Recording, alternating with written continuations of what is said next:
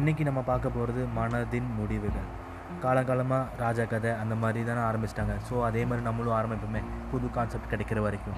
சரி கான்செப்ட்குள்ளே போகலாம் ஒரு ஊரில் ஒரு ராஜா இருக்கார். ராஜா வந்து பெட்டில் அவர். அவர் என்ன பண்ணுவார்னா டைம் பாஸ்க்கு குதிரை ரைடு அது மாதிரிலாம் போயிட்டுருப்பார் அப்படி போகும்போது நம்ம ஹீரோவை சந்திக்கிறார். அந்த ஹீரோ வந்து பார்த்திங்கன்னா ஒரு தாத்தா. அந்த தாத்தாக்கு ஒரு பேர் வச்சிடலாமே. ராகுல் தாத்தா. மாடர்னாக வச்சுக்குவோம். இதுவாது மாடர்னாக வச்சுக்கலாமே. அந்த தாத்தா கிட்ட ஒரு வேறு லெவலில் ஒரு குதிரை இருக்குது வெள்ளை கலரில் சூப்பராக ஒரு குதிரை இருக்குது அந்த குதிரையை பார்த்தோன்னா நம்ம ராஜாவுக்கு ரொம்ப ஆசை வந்துடுது இந்த குதிரையை எப்படியாவது நம்ம வாங்கிடணும் அப்படின்னு சொல்லிட்டு. அப்போ நடு ரோட்லேயே வச்சு கேட்குறாரு இந்த பெரியவரே இந்த குதிரை எனக்கு கொடுத்துருங்க. நீங்கள் எவ்வளோ கா காசு கேட்குறீங்களோ அவ்வளோ கொடுத்துட்றேன் நீங்கள் எதிர்பார்க்காத அளவுக்கு நான் உனக்கு காசு கொடுத்துட்றேன் அப்படின்னு ராஜா சொல்கிறாரு ஆனால் இந்த தாத்தா அந்த குதிரையை விற்கிறக்கு மறுத்துட்றார் அதெல்லாம் பார்த்துட்டு இருந்த ஊர் ஜனங்க நாலு பேர் நாலு விதமாக பேசுவானுங்க இல்லையா?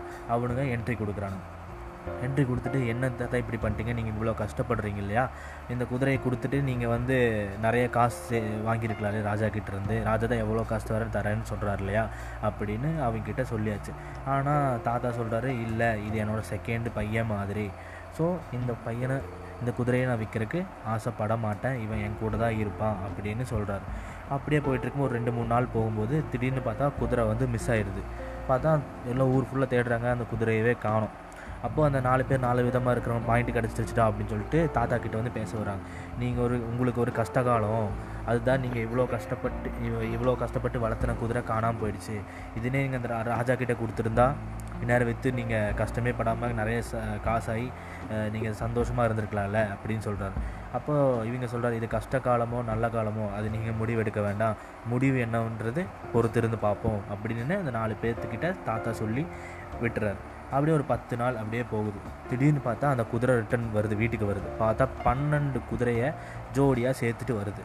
அப்போ அந்த நாலு பேர் நாலு விதமாக பேசுவாங்களே அவனுக்கு மறுபடியும் வராங்க தாத்தா வீட்டுக்கு. தாத்தா வீட்டுக்கு வந்துட்டு சொல்கிறாங்க ஆமாம் இது உங்களுக்கு நல்ல நேரம் தான் இங்கே பாருங்கள் ஒரு குதிரை உங்களுக்கு பன்னெண்டு குதிரையை கூப்பிட்டு வந்திருக்கு.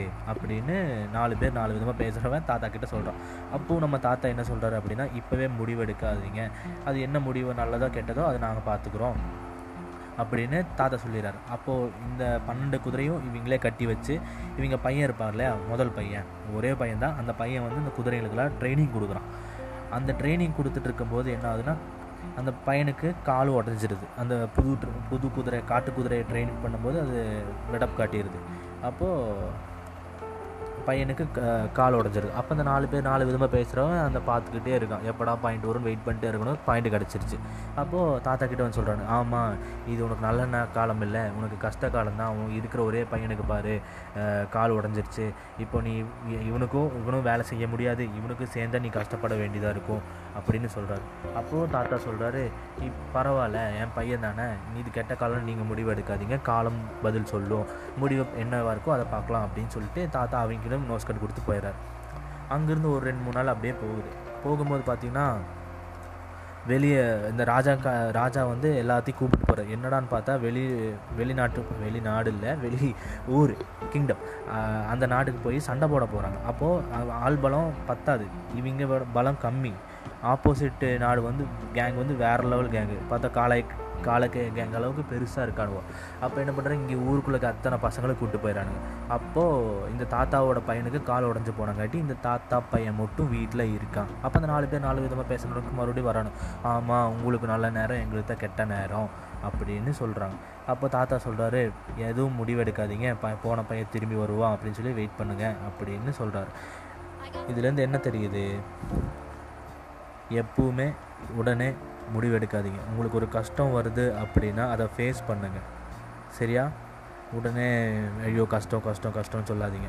இப்போது ஒருத்தங்களுக்கு ஆறுதல் சொல்லணும் அப்படின்னா உங்களால் போயிட்டு அது ஆறுதலாக இருந்தால் சொல்லுங்கள் சும்மா போயிட்டு எ எரியிற தீல நெருப்பு அது எண்ணெய் ஊற்றுற மாதிரிலாம் போய் பேசாதீங்க. ஒரு உண்மையாக இருங்க எல்லாத்துக்குமே. எல்லோரும் சமமாக பாருங்கள் அவ்வளோதான் வேறு எதுவும் இல்லை.